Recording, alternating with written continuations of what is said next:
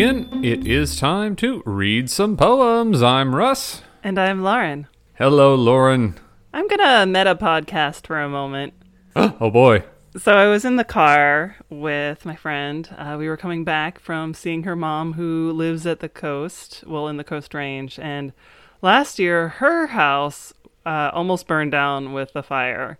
And uh, the fire stopped like 20 feet from her house. So we stopped and we helped her out with some yard work. And then as we were coming home, she was playing a mix of podcasts that she made for her mother to listen to. and so uh, we were I was we were listening to this podcast and then this one started up with this guy who was like ranting about Canada geese and I was really confused and I was like who is this? And she said that's your podcast. And I realized it was you Russ. You were ranting about Canada geese and it was it was a strange thing. It was uh, long enough ago that I had forgotten about that particular Canada Goose rant because we have ranted about them a few times. But and also it, it, was out of context, so it wasn't on any of my stuff. It was in a car where I, I didn't expect to hear our podcast, so I was surprised to hear it and didn't identify it at first. I think it's strange that my voice uh, apparently doesn't translate through the medium of recording. I, I, guess not. See, that was strange, as I didn't recognize your voice on there, even though I think in general I would recognize your voice. It's one of the. It's that thing where inside your head, your voice is uh, melodic and tonal and carries nuance and meaning, and then when you hear a recording, it's just. Ah! I've decided at some point I need to get a better microphone that can deal with all my shrieking. Oh well, you know. I mean, I, I, I think it's fine that I shriek. I don't have a problem with that, but I, I just want to have one that doesn't like freak out. It, yeah, that doesn't freak out when I shriek. The ones we have are probably the lowest of the slightly good podcasting mics you can have. Yeah, it'll do.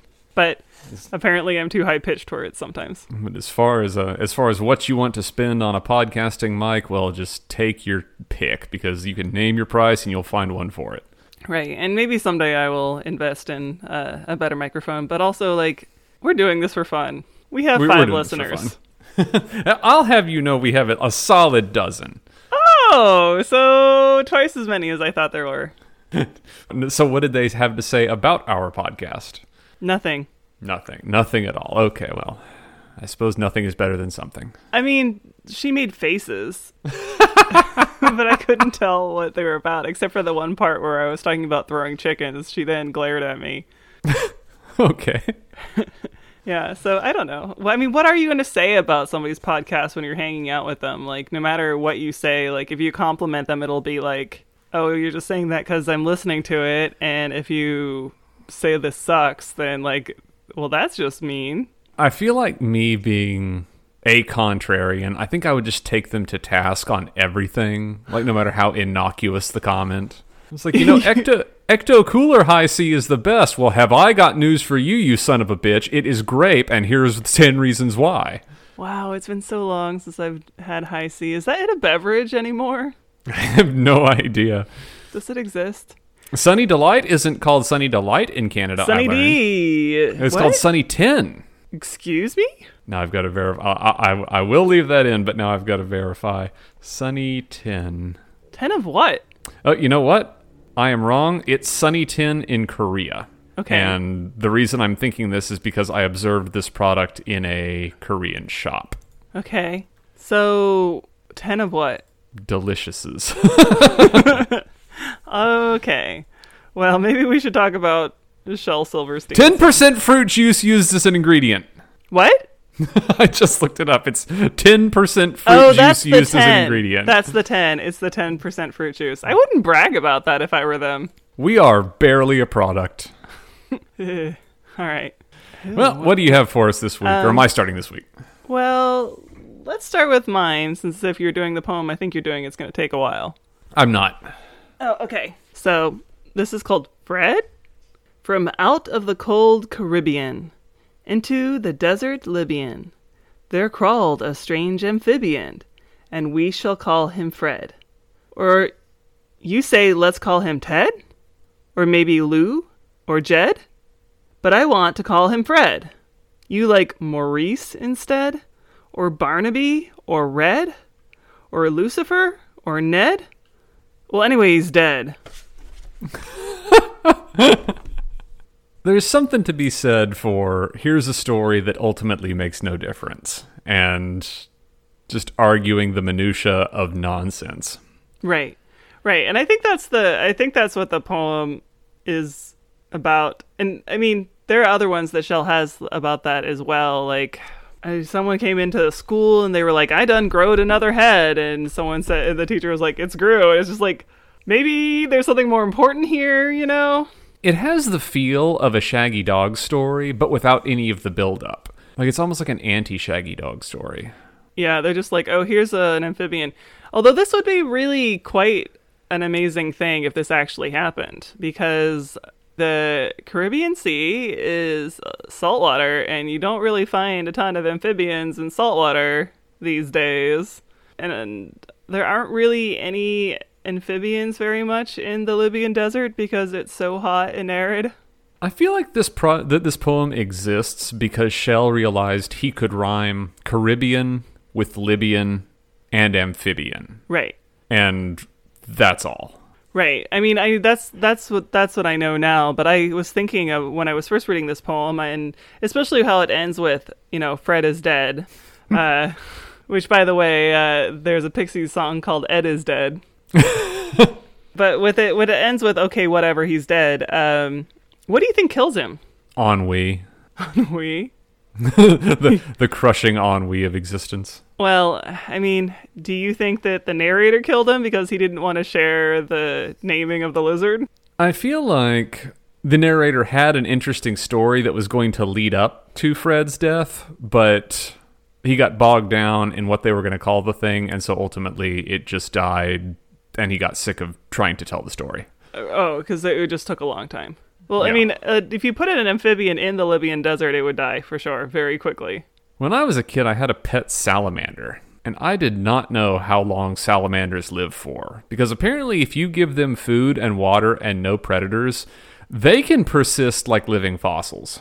Cool. They must. They have very slow metabolisms. Your- Is this your knowledge? I, I'm sure you know more about amphibians than I do. I have not read that that amphibians have slow metabolisms, but I'm assuming they have very slow metabolisms. Also, I'm pretty sure this is the only time the phrase cold Caribbean has been used. I know everybody's like, "Oh, the Caribbean is so balmy." Cold Caribbean into the desert Libyan. That's such a it, that's a weird turn of phrase, and I'm convinced it only exists for reasons of this poem. Right, especially since like there aren't any amphibians in in uh, the in the Libyan desert. There are some really cool amphibians in the Namibian desert or in Namibia, uh, like the desert rain frog. You know, the Oh, is that the frog? is that the one that is that the one that goes? Yeah. Oh, I woke my cat up. Oh, you did. Oh, she's awake. Well, sort of. She's down again. Um, I also was excited about this poem because I thought maybe Shel was referring to some very old fossilized amphibian. Like, well, maybe the reason it's like, well, it doesn't matter he's dead is because it was, you know, some amphibian ancestor. And so I looked it up and no, no, that's not it either. There may have been amphibians in the in the Libyan desert when it was a little wetter about 10,000 years ago, but for the most part, there aren't really fossils of amphibians in coming from Libya. They're mostly uh, like the first amphibians are coming out of, of Greenland, those fossils. A- amphibians coming out of Greenland? Well, I mean, Greenland, you know, the earth plates moved around and stuff. Yeah, yeah, yeah. So, but Greenland used to be yeah, at, at least balmier. Yeah, yeah. Uh, most of the first amphibian fossils are coming out of Greenland. That is for no reason thrilling to me. Here is an unrelated question, but now that hmm. we've ta- brought up fossils, I was puzzling about this the other day, and maybe you know something. Hmm. This Probably is not. my understanding. Are you familiar with the creature called the coelacanth? Yes. Okay. This is my understanding, and correct me if I'm wrong. The coelacanth only exists in the cultural zeitgeist because they thought it was extinct, and then it turned out it wasn't. Is that accurate?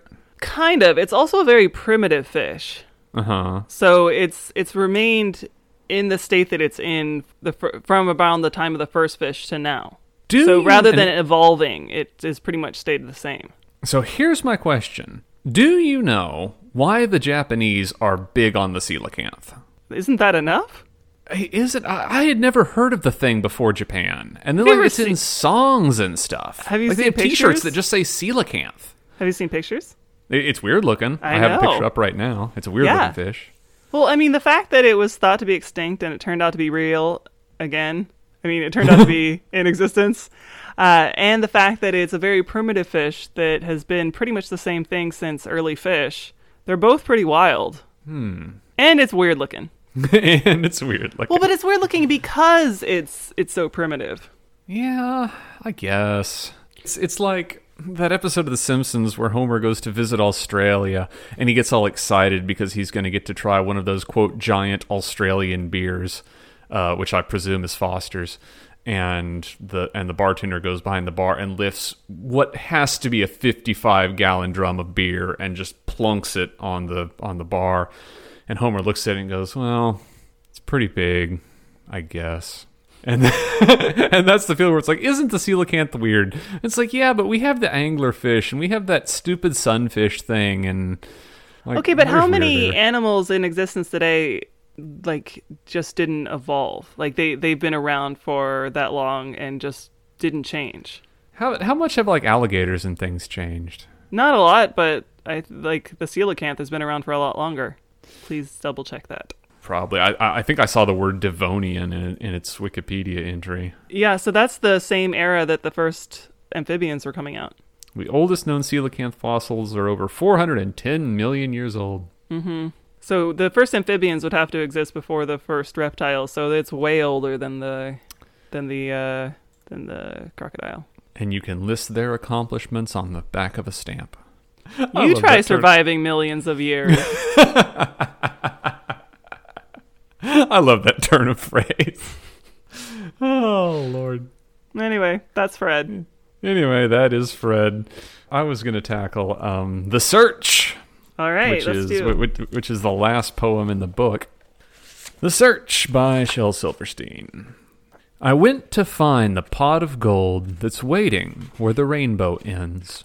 I searched and searched and searched and searched and searched and searched. And then there it was, deep in the grass, under an old and twisty bough. It's mine, it's mine, it's mine at last. What do I search for now?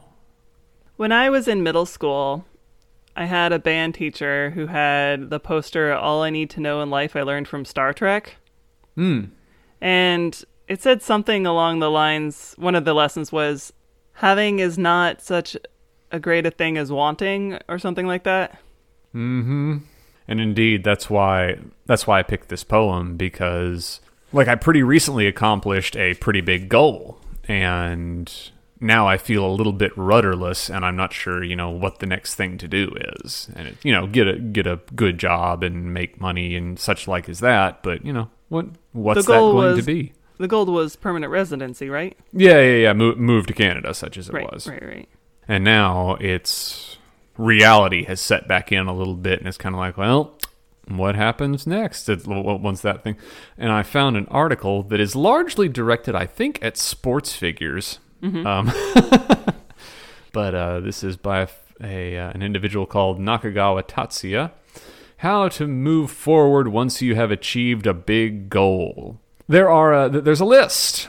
Uh, number one, set a new and bigger goal. Oh, goody. And I like the feeling of that because it's like first citizenship in Canada, second prime minister, you know, or something like that. I like that. Number two, move the original goalpost further out. Oh, that's rewarding. Well, it seems difficult as well, where it's like now I'm going to get a second permanent residency. Or, for you know, maybe that's the prime minister. Number three, fulfill an unrelated childhood dream. and this wouldn't strike me as so funny without the inclusion of the word unrelated. Huh. Where it's like, okay, you've accomplished this thing. Now I'm going to go become a fireman. Yeah, that's a good point. Like, I was thinking, like, I had goals to, like, ride unicorns or something like that. How, like, unrelated childhood, and a lot of your childhood dreams are like. th- This will be my second Simpsons quote. Be Rainbow episode, Bright. Yeah, yeah, exactly. It's like when I grow up, I want to be a superintendent or a caterpillar. You know, like let's see. Number four. I kid you not. Number four on this list is quit. Well, you've already achieved a goal, so like. And this, and I feel like he was just trying to pad it at this point, where it's like Right. a completed goal does not need to automatically lead to a better one. Take a uh. break, smell the roses, and don't worry about rushing into a new big adventure right away, if ever again. Okay. I love it. That's almost Zen. Just die.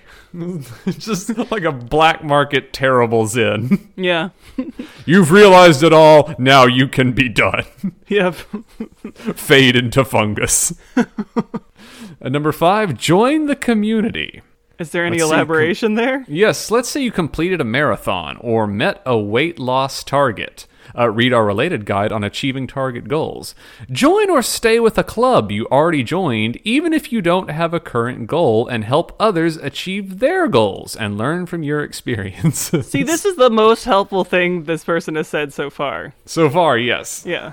Uh, number six. This is wild to me. I so, uh, we're, we're doing fine. We're doing fine. We're doing fine. Okay, all this makes sense in a strange way. Here is number six on this list.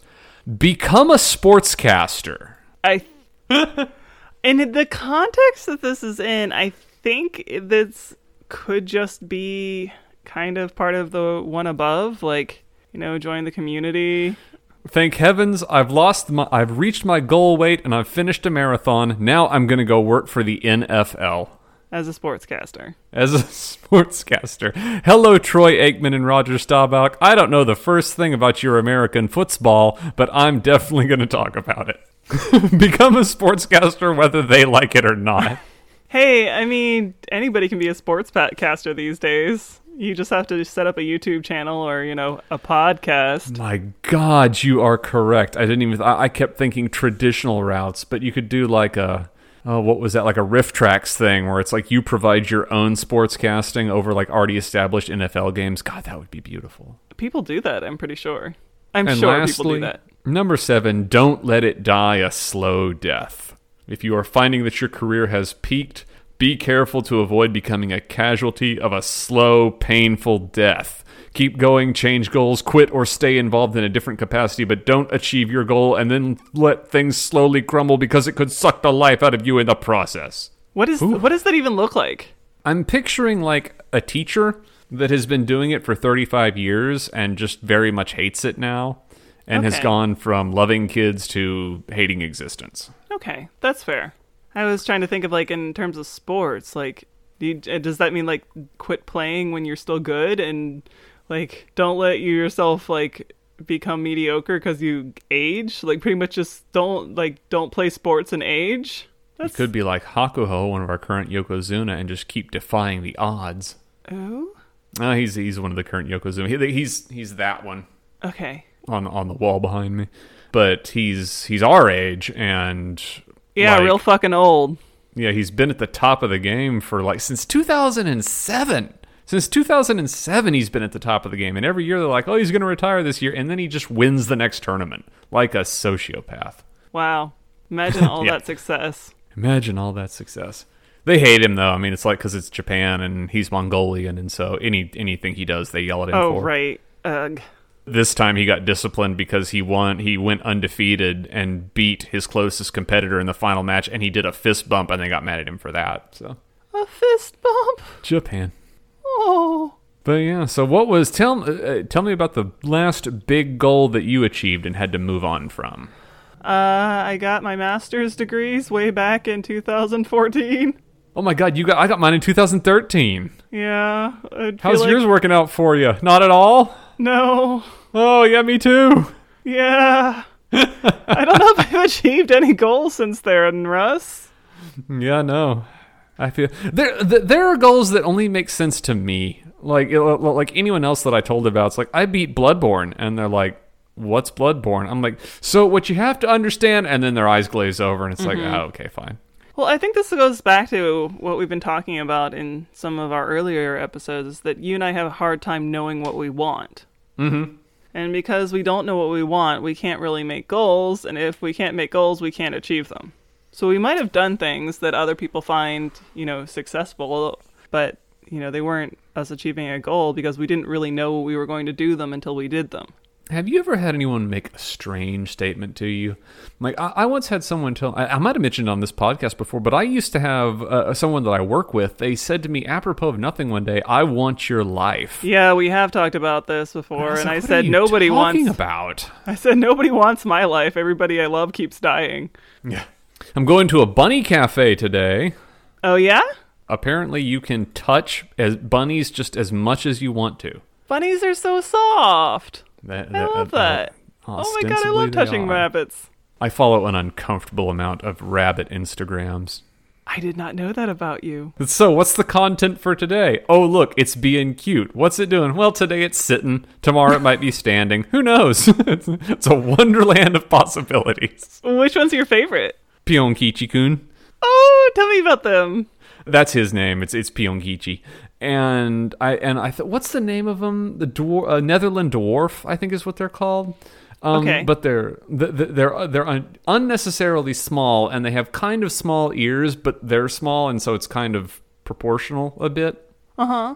But they always look like babies. Like even when they're fully grown, they still look. You, you could hold him in the palm of your hand. Like the little dude's tiny, but he's one of the breed. They don't like being touched. It's it's one of the breeds that like shies away from touch, probably because they're the natural prey of everything. Right. And um, he he's owned by a Japanese person, and uh, his content is just him. Like sometimes he's wearing a hat, and sometimes he's standing there, and uh, sometimes he's stretching, and I consume it like fruity pebbles. I wonder if they've ever put him next to one of the giant rabbits. You know, I'm sure that they might have.